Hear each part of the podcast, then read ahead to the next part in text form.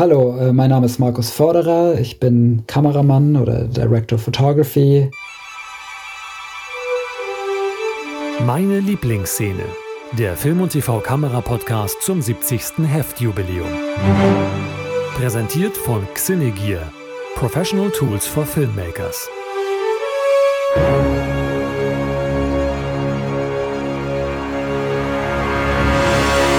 Markus, ich äh, danke dir und äh, begrüße dich herzlich hier in unserem Podcast Meine Lieblingsszene aus Anlass der ja, 70 Jahre des Heftes Film und TV Kamera.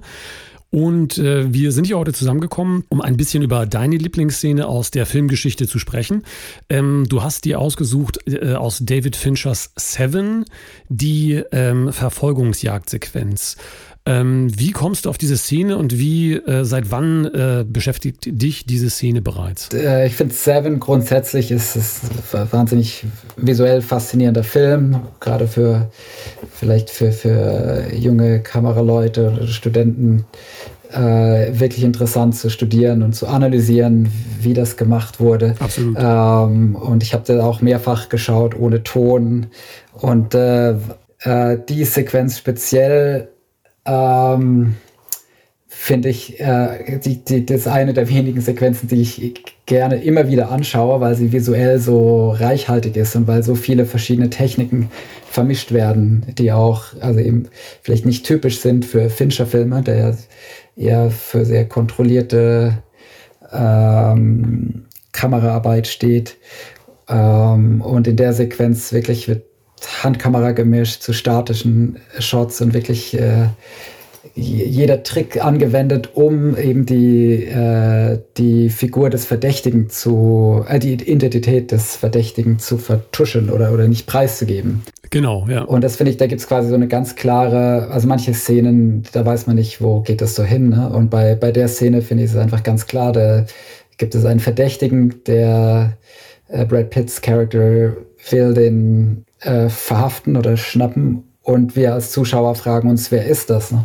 Und die, äh, ich weiß jetzt gar nicht genau, wie viele Minuten die Sequenz äh, äh, andauert, aber es ist einfach sehr interessant, wie wir kurze Blicke bekommen. Äh, da sieht man einen Mann als schwarze Silhouette und äh, eine halbe Sekunde später, also man sieht den scharf und eine halbe Sekunde später wird dann der Fokus äh, nach vorne gezogen auf Brad Pitt, wie er eben äh, nachjagt.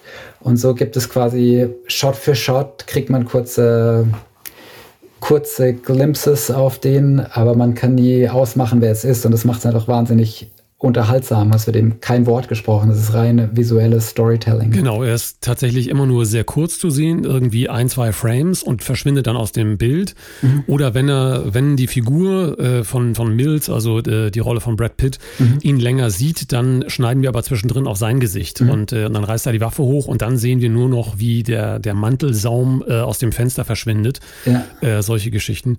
Ähm, du hast gerade schon angesprochen, welche Mittel er in dieser Se Sequenz einsetzt setzt. Ja. Äh, vielleicht setzen wir das ein bisschen in den Kontext des ähm, kompletten Filmes ähm, der eigentlich in einer anderen, also eben nicht in Handkamera, wir können auch gleich nochmal dazu kommen, dass David Fincher kein großer Freund von Handkamera ist mhm. ähm, und warum das der Fall ist.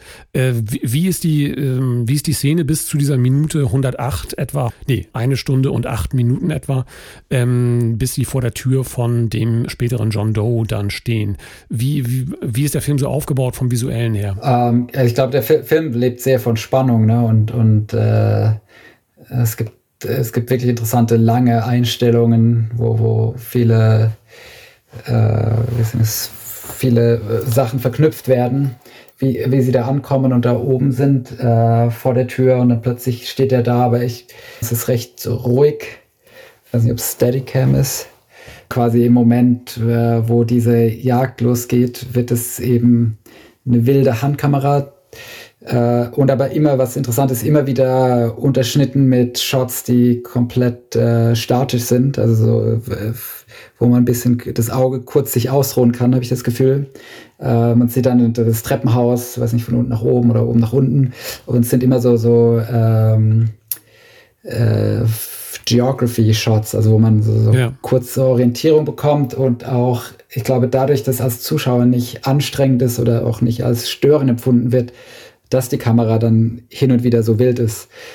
Ähm, und diese wilden Shots, das sind eben eine der Techniken, wo, wo dann, wenn, wenn man ähm, den Flüchtigen mehrere Sekunden sieht und man könnte ihn eigentlich erkennen, aber da ist dann wiederum die Kamera so sehr verwackelt, dass das Auge beschäftigt ist, überhaupt den auszumachen. Genau, ja. Ähm, das finde ich äh, einfach sehr elegant gelöst. Und dann äh, geht es ja weiter, dann äh, äh, gibt es interessante Verdeckungen. Ich glaube, da gibt es so einen Fensterrahmen, äh, der durchs Bild geht, der dann kurzfristig wie zufällig mhm. den wieder ein paar Frames verdeckt und dann hat man wieder nicht lange genug ihn in Fokus gesehen, bevor der Schnitt gesetzt wird. Und dann, äh, wenn es nach draußen geht, da nach draußen regnet es, äh, das ganze Regen hilft schon als so eine Art äh, Weichzeichner äh, und es ist auch neblig. Ähm, und dann sp spielt damit eben auch Wassertropfen auf der Linse. Und das führt dann, äh, da gibt es eine ziemlich äh, tolle Einstellung, wie die beide über die Straße rennen und, und die Kameras parallel an, an Brad Pitts Charakter. Und es wird ganz viel mit Vordergrund gearbeitet. Es gibt Au Autos, die durchwischen und, und, und Passanten mit Regenschirmen die einfach das Auge so beschäftigt halten, da jetzt äh, am Ball zu bleiben, sozusagen, dass man, äh, äh, glaube ich, das wird so eine Erwartungshaltung gesch geschürt und, und so eine äh, Alarmiertheit des Zuschauers, dass man einfach unbedingt versuchen will, das Rätsel zu lösen. Wer ist das und, und, und kriegt er den? Man oszilliert so ein bisschen als ja. Zuschauer zwischen dem, äh, wird Brad Pitt ähm, verletzt oder noch stärker verletzt, als ja. das dann ab einem gewissen Zeitpunkt ist. Ja. Ähm, also überlebt er überhaupt, was ja die Grundfrage ist am Ende ja. dieser Sequenz. Und, äh, und der Tatsache werden wir erfahren, wer, wer John Doe ist, werden wir sein Gesicht sehen. Das ist so ein bisschen dieses Hin und Her, mit dem auch die Sequenz irgendwie spielt. Und, und äh, dieser sehr stark, sehr eigentlich ist immer das, das äh, Gesicht, das Bild äh, äh, von Brad Pitt sehr zentriert. Ähm, dann tritt er manchmal oder, oder die, die ähm, der, der Gegenschnitt ist dann die, äh, die POV, die, mal, die wir aber gar nicht als POV mhm. erstmal wahrnehmen. Erst wenn mhm. dann die POV so, so, in der Handkamera losläuft, zu dem Badezimmerfenster zum Beispiel, als die Kinder mhm. auf dem Bett, die fernsehenden Kinder äh, auf das Badezimmerfenster deuten. Ja. Und, und er dann, was ja auch ungewöhnlich ist in so einer Verfolgung, äh, so, normalerweise laufen dann die äh, Polizisten irgendwie dem, ähm, dem Fliehenden äh, hinterher und äh, ohne Rücksicht auf Verluste. Und hier ist es ja so, dass Brad Pitt ständig um die Ecke lugt. Er, er, er guckt, äh, kann ich hier jetzt gerade ja. rein und so weiter. Also sehr realistisch eigentlich ja. vorgeht. Ja. Und, äh, und dann gucken wir aus dem Fenster in eine komplett statische, wie du schon sagtest, diese Abwechslung ist da sehr wichtig, in eine komplett statische, in der John Doe steht, natürlich wieder verdeckt, dass man mhm. sein Gesicht nicht sieht, und, und schießt auf ihn, was natürlich auch nur wenige Frames steht, dieses Bild.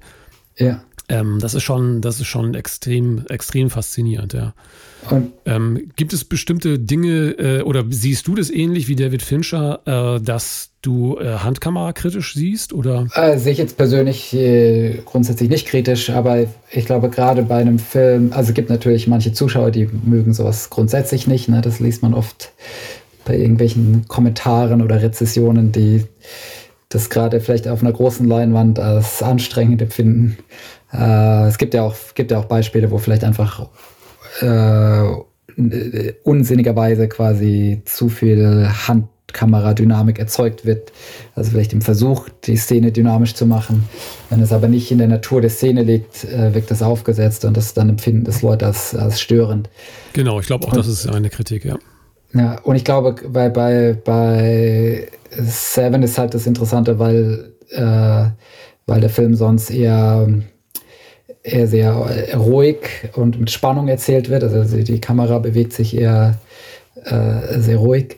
Äh, und dann plötzlich diesen Bruch zu bringen äh, und das, das, dann zu sehen, wie gut das funktioniert. Ne? Es, äh, es, gibt ja Filme, was ich, Hurt Locker oder so, die einfach die ganze Zeit Handkamera einsetzen. Da vergisst man das einfach nach zwei Minuten und dann ist das so eine visuelle Sprache. Ja.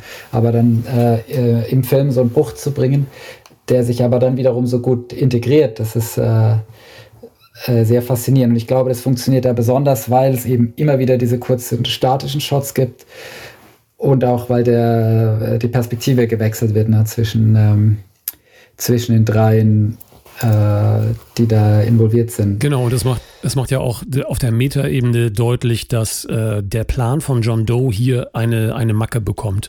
Ja. Der muss ja danach, muss er ja neu ja. den Plan einstellen. Und ja, wie du gesagt hast vorhin, das ist ein guter Punkt. Ne? Man, äh, was sehr ungewöhnlich ist eigentlich auch bei Filmen, dass man wirklich um den Protagonisten äh, fürchtet, ne? weil er, äh, wie du es ange angedeutet hast, äh, er schaut um jede Ecke, blinz, blickt kurz aus dem Fenster, duckt wieder zurück, äh, weil da jede Sekunde Gegenfeuer kommen kann, was ja auch, äh, was ja auch passiert mehr, mehrfach. Und dadurch merkt man so, die, die, äh, die Fallhöhe ist quasi groß. Ne? Hier geht es wirklich um was. Ähm, und, äh, und man merkt auch genau, dass der, der John Doe, dass er quasi in die Ecke gedrängt ist. Ne? Deswegen ist er so brutal.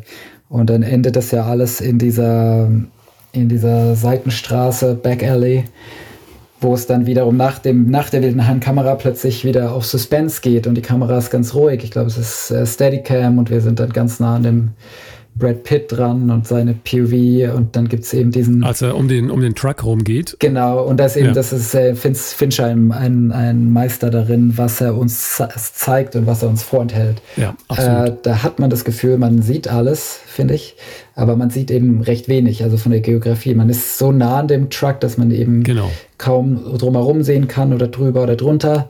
Und auch die, die, das Fahr äh, an der Front Scheibe, ne? da ist, glaube ich, so eine Zeitung oder Ton Karton, dass man nicht genau reinsehen kann. Also die, die, Fantasie des Zuschauers wird da angeregt, oh Gott, ist da jemand, ist der da drin? Oder bis dann die Überraschung kommt, dass er eigentlich auf dem Dach war.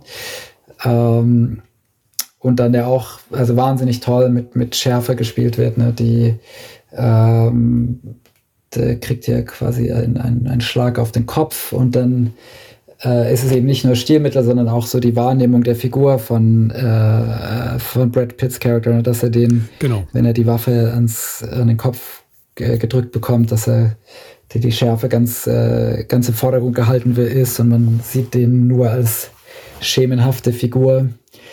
Ähm, Selbst auf der Waffe, ich glaube, der, der, der Schärfebereich liegt nur so bei ein, zwei, vielleicht drei Zentimetern auf ja. der Waffe und der Rest ja. schon, schon der, äh, der Rest der Automatikwaffe irgendwie den, ja. äh, ist, ist komplett unscharf. Ja.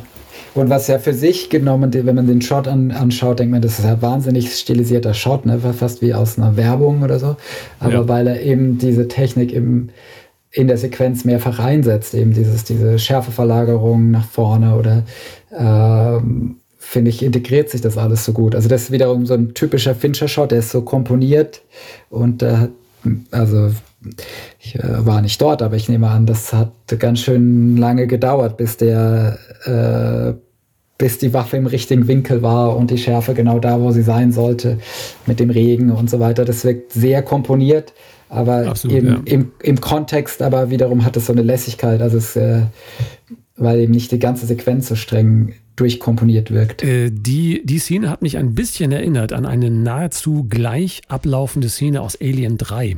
Mhm. Da hat nämlich äh, David Fincher auch die äh, Szene, wo der Xenomorph ähm, Sigourney Weaver, also Ripley, verschont weil er mitkriegt, riecht, wie auch immer äh, man da die mhm. Wahrnehmung äh, mhm. der Aliens irgendwie umschreiben möchte, dass sie bereits ein Alien in sich trägt. Mhm. Und ähm, da ist eigentlich ähnlich, dass die, die, diese, dieses, dieses innere Gebiss fast wie der Pistolenlauf wirkt. Mhm.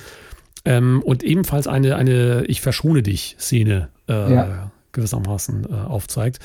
Ähm, und hier ist es halt eben, weil der äh, weil die Rolle von Mills noch eine, eine Rolle für den Plan von John Doe spielen soll. Äh, kannst du Mutmaßungen darüber anstellen, mit welcher Technik, also mit welchem Objektiv, welcher Brennweite diese Szene äh, umgesetzt worden ist? Äh, ich, ich denke mal, sich irgendwas um 35 Millimeter, zwischen 35 und 50 Millimeter, würde ich sagen. Es ist, ist super 35 gedreht, sphärisch. Ähm, also es, es, kann nicht zu lang gewesen sein, sonst kriegt man diesen, äh, diese Dynamik nicht hin. Es ist aber auch nicht so kurz, dass, äh, dass sich, glaube ich, dass dieser Lauf sich so sehr verzieht. Genau. Also es wirkt eher wie eine, eine, recht normale Brennweite. Also vielleicht was, vielleicht auch ein bisschen kürzer. 35, vielleicht, äh, vielleicht 27. Schwer zu sagen. Ich muss sagen, ich habe ja ich habe schon länger nicht mehr Super 35 gedreht. Man ver vergisst fast, ja. wie, wie, äh, wie der Field of View ist. Ähm, wenn man sich immer so an, an so Brennweiten gewohnt, äh, je nach Aufnahmeformat. Ähm, aber es ist einfach sehr geschickt, ge, äh, geschickt gewählt. Äh, das eben nicht, das ist, es gibt ja auch so Beispiele wie, was weiß ich, äh, Revenant oder so, wenn mit, mit Chivo, die sehr, sehr weitwinklig drehen, einfach aus, das ist eine ästhetische Entscheidung, wo dann gewisse Objekte, wenn sie nah an der Kamera sind, einfach unnatürlich verzerrt wirken, weil es so sehr äh, weit weg ist von unserem, äh, unserer natürlichen Seherfahrung. Und diese, gerade diese Einstellung mit der Waffe, das wirkt einfach so, als hätte man tatsächlich eine Waffe nah an seinem Kopf und man sieht das aus dem Augenwinkel äh, in der Unschärfe. Das heißt, es muss, es, es wirkt sehr nach einer Normalbrennweite. Genau, äh, wo du es gerade sagst, das hat ja etwas Immersives und die gesamte mhm. Sequenz auch untypisch für David Fincher, hat etwas ja. sehr Immersives, etwas sehr, ja. ähm, ich identifiziere mich auf direktem Wege mit der, mit der Hauptfigur mhm. und zwar über mhm. die Blicke und über die Blickachsen. Ja.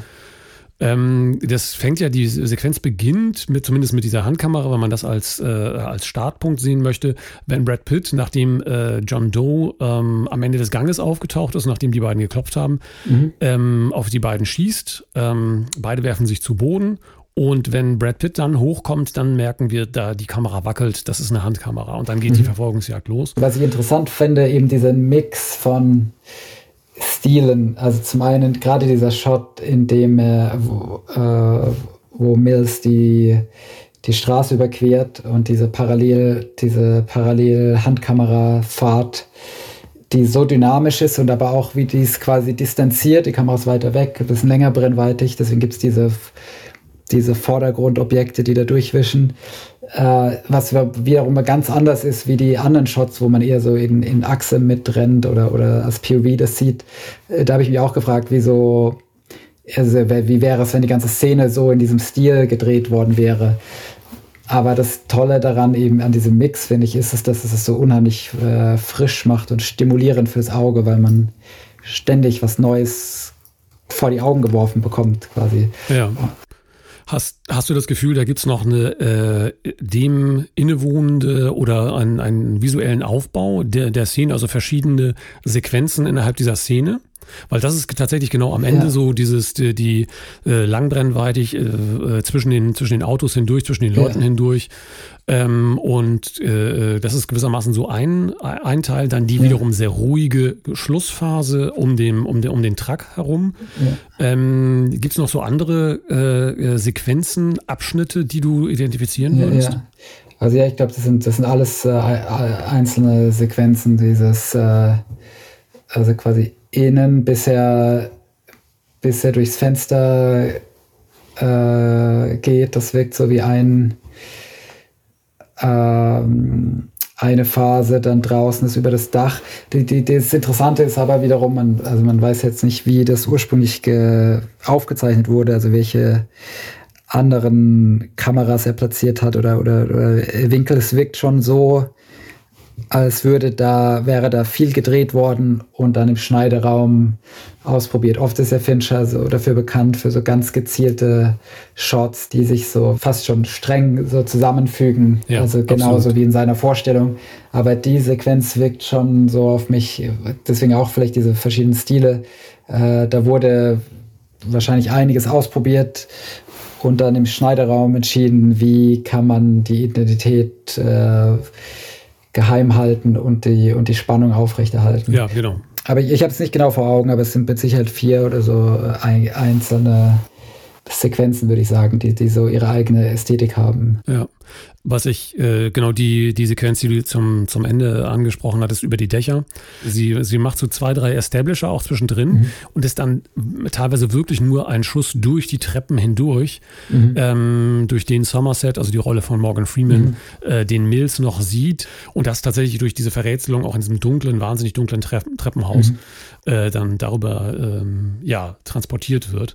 Ähm, und wo wir gerade bei, bei Dunkel sind, der Film ist ja unglaublich düster. Ja. Ähm, in dieser Sequenz nun regnet es auch noch, was dazu passt, ähm, ist aber ansonsten sehr, sehr häufig in den, in den Außenszenen, äh, auch in den äh, Innenszenen, wenn man sieht, dass draußen eigentlich die Sonne scheint, unglaublich dunkel.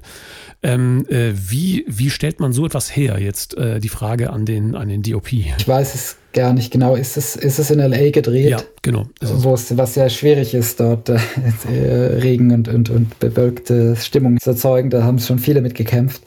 Ähm, und ich finde, es macht aber auch wiederum so einen Reiz aus. Ähm, weil da gibt es so, äh, gibt's so Shots im Auto, wo sie ähm, einfach Regen mit Regenmaschine an die Fensterscheiben äh, das Wasser spritzt und dann ist, fährt das Auto quasi im, im, im Schattenbereich von größeren Gebäuden und plötzlich blitzt dann die Sonne durch äh, aus dem Hintergrund durch diesen Regen, was so interessante, so, so einen interessanten Reiz erzeugt, weil es, also zum einen ist es vielleicht nicht realistisch, ja.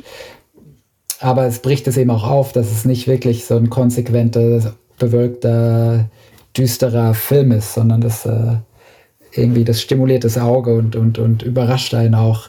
Das finde ich ganz interessant daran. Das ist vielleicht gar nicht so sehr geplant, aber oder wiederum gezielt auch im Schnitt verwendet. Sie hätten mit sicherlich Sicherheit auch da drumherum schneiden können. Ähm, aber da, ich nehme an, da wurde mit, mit, mit großen großen Butterflies und auf Kränen äh, direktes Licht von den Fenstern abgehalten oder einfach draußen auch.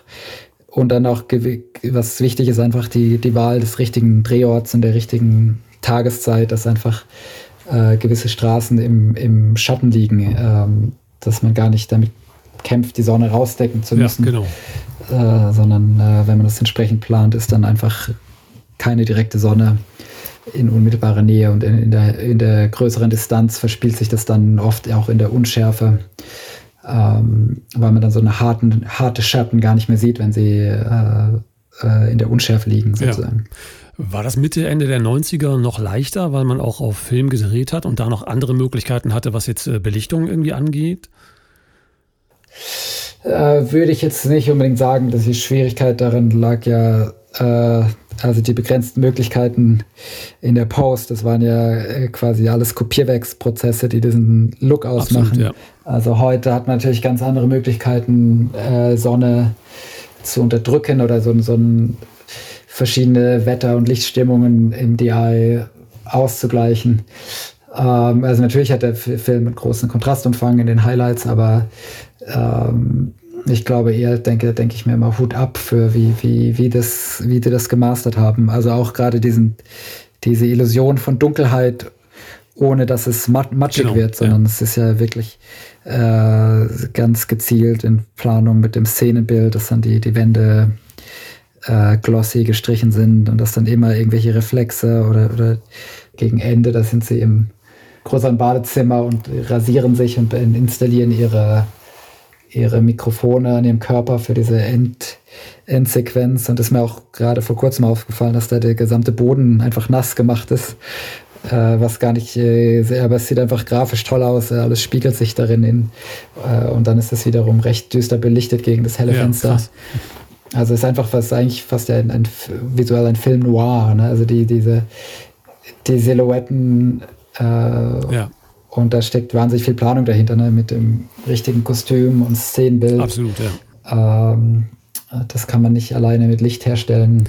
Jetzt haben wir sehr viel über David Fincher und was er mit der Sequenz wollte und wie er sie geplant haben, ja. äh, geplant haben könnte. Ähm, jetzt ist es nun so, dass ja eigentlich da der äh, Darius Conji, also der DOP, noch mhm. dazwischen mhm. äh, sitzt, hängt. Ähm, wie ist das bei den Projekten, die du machst? Mhm. Ähm, also. David Fincher ist einfach dafür bekannt, dass er äh, ein unglaublicher Kontrollfreak ist. Das heißt, diese ganzen Dinge sind mindestens durch seine Hände gegangen, wenn nicht, dass er sie äh, am Set äh, dem, dem DOP äh, gewissermaßen unterbreitet hat.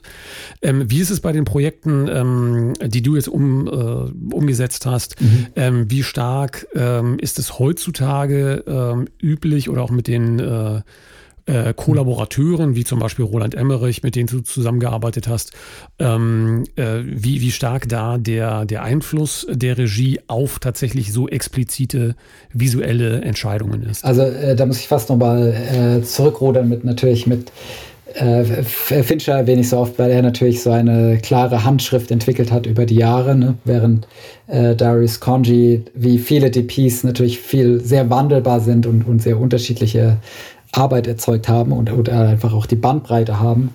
Äh, und natürlich ist der Conji ganz klar das Genie dahinter, das visuell so, also mit Sicherheit ist das ein Konzept, was sie zusammen erarbeitet haben und viel, viel von Finchers äh, Vorstellung kommt, aber das natürlich so umzusetzen und dem Regisseur das zu geben, was er will oder sogar mehr, das ist natürlich die, die hohe Kunst. Und da finde ich, hat sogar äh, meiner Meinung nach Conji Fincher geprägt für die Zukunft, auch wenn sie dann ja. nicht mehr lange zusammengearbeitet haben.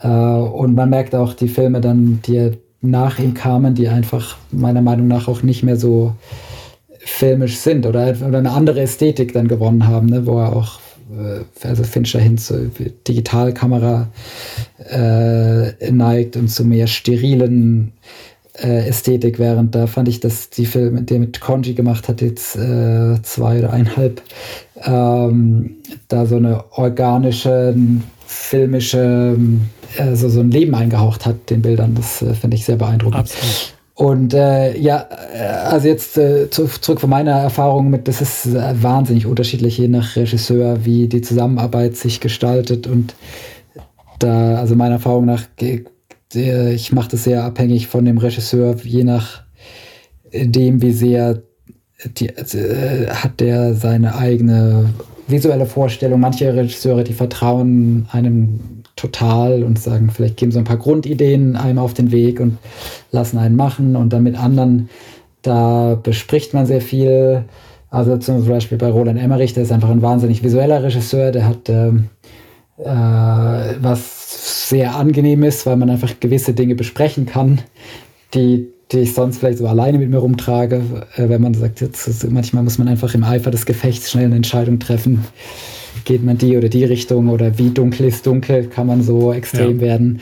Und da ist, da ist Roland einfach ein toller Partner zu sagen, hier, das und das, äh, wie findest du das? Äh, und dann sagt, wird er sofort sagen, ja, wieso nicht noch extremer? Oder, äh, also, oder hat da einfach einen sehr guten äh, Geschmack und das Vokabular das, äh, und das Verständnis darin, während äh, manche Regisseure kommen mehr vom Drehbuch und ähm, oder finden vielleicht so ihre eigenen visuellen Geschmack oder Stil.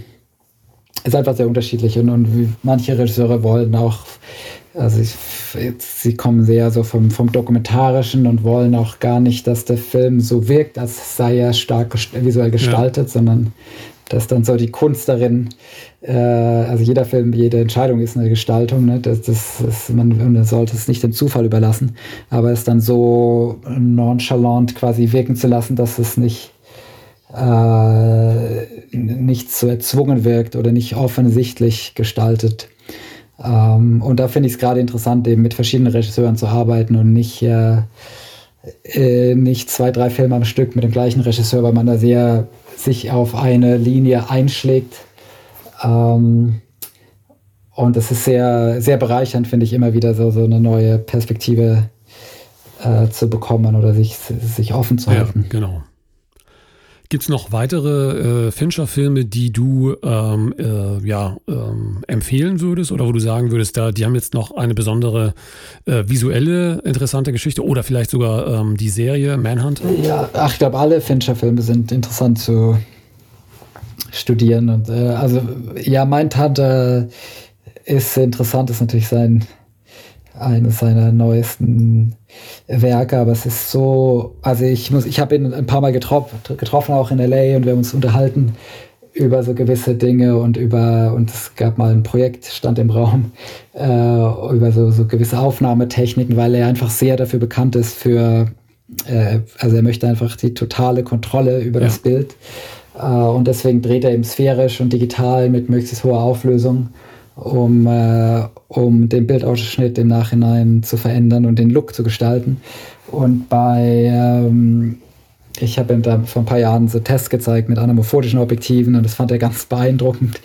Äh, hat dann aber wiederum bei seinem nächsten Film alles sphärisch gedreht, mit, also eben bei, bei Mindhunter, mit dabei sehr hohem Aufwand in der Post äh, versucht, einen anamorphotischen Look zu erzeugen, also mit, mit, mit Verzeichnungen und, und chromatischen Aberrationen und, äh, und künstlichen Lensflares.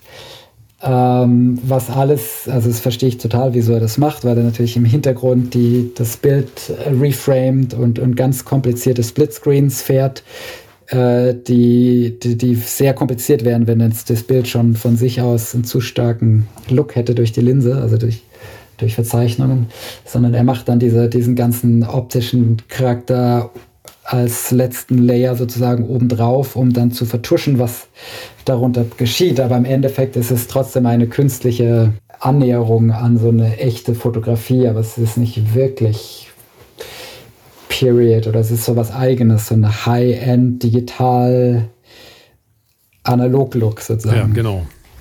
Es ist, inter äh, ist interessant anzuschauen, aber es äh, ähm, ist jetzt nicht unbedingt meins. Irgendwie ähm, äh, finde ich dann schon gut, wenn man äh, etwas möchte, dass es schmutzig wirkt, das dann auch äh, dann so aufzunehmen und sagt man manchmal äh, so to, to commit something to film. Das, äh, das sagt der Roland immer. Das ist äh, manchmal muss man sich halt für was entscheiden und das dann so aufzeichnen, auch wenn man dann nicht mehr die Möglichkeit hat, das äh, später groß zu verbiegen.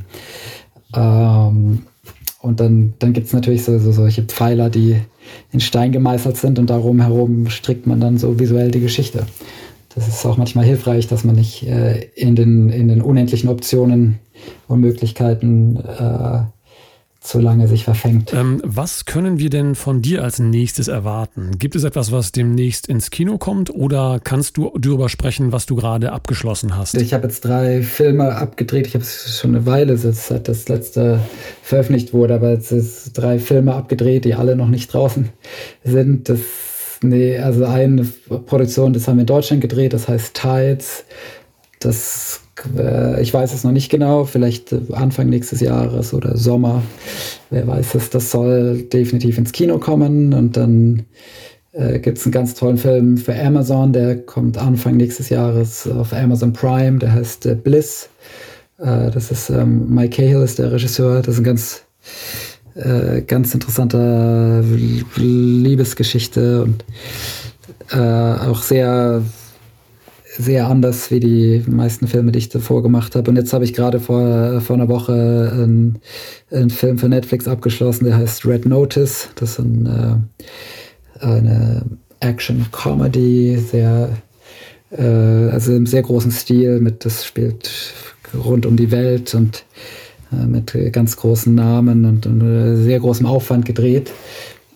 Um, und das ist einfach, ich finde es einfach faszinierend, den Mix daraus. Wenn man nur, ich mag das an vielen Leuten, die, die einfach nur die großen Filme machen. Da entwickelt sich so eine Herangehensweise.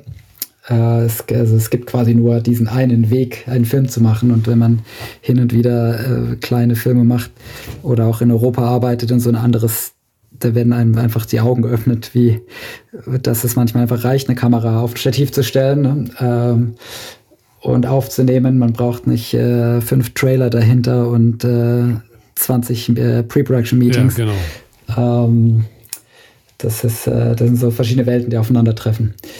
Aber die Mischung macht's. Mein lieber Markus, ich danke dir ganz herzlich, dass du äh, uns ein bisschen äh, Einblicke ja. in deine Lieblingsszene aus 70 Jahren Filmgeschichte gegeben hast für Film und TV-Kamera. Ja. Und herzlichen Dank für die Zeit und äh, die, die Expertise. Dankeschön, vielen Dank. Hat äh, mich sehr gefreut. Äh, ich wünsche dir alles Gute, äh, viel Erfolg und wir hören uns hoffentlich bald wieder. Bis zum nächsten Mal. Meine Lieblingsszene ist ein Podcast vom Fachmagazin Film und TV Kamera. Moderation und Produktion Timo Landsiedel. Musik Kevin MacLeod, The Curtain Rises. Wir bedanken uns herzlich für die Unterstützung bei unserem Sponsoren Xenegear. Professionelle Ausrüstung und Schulungen für Profi-Filmemacher. Mehr Informationen und die begleitende Reihe im Heft finden Sie unter film- und tvkamera.de. Wollen Sie keine Folge mehr verpassen? Dann abonnieren Sie den Podcast auf film- und tvkamera.de slash podcast.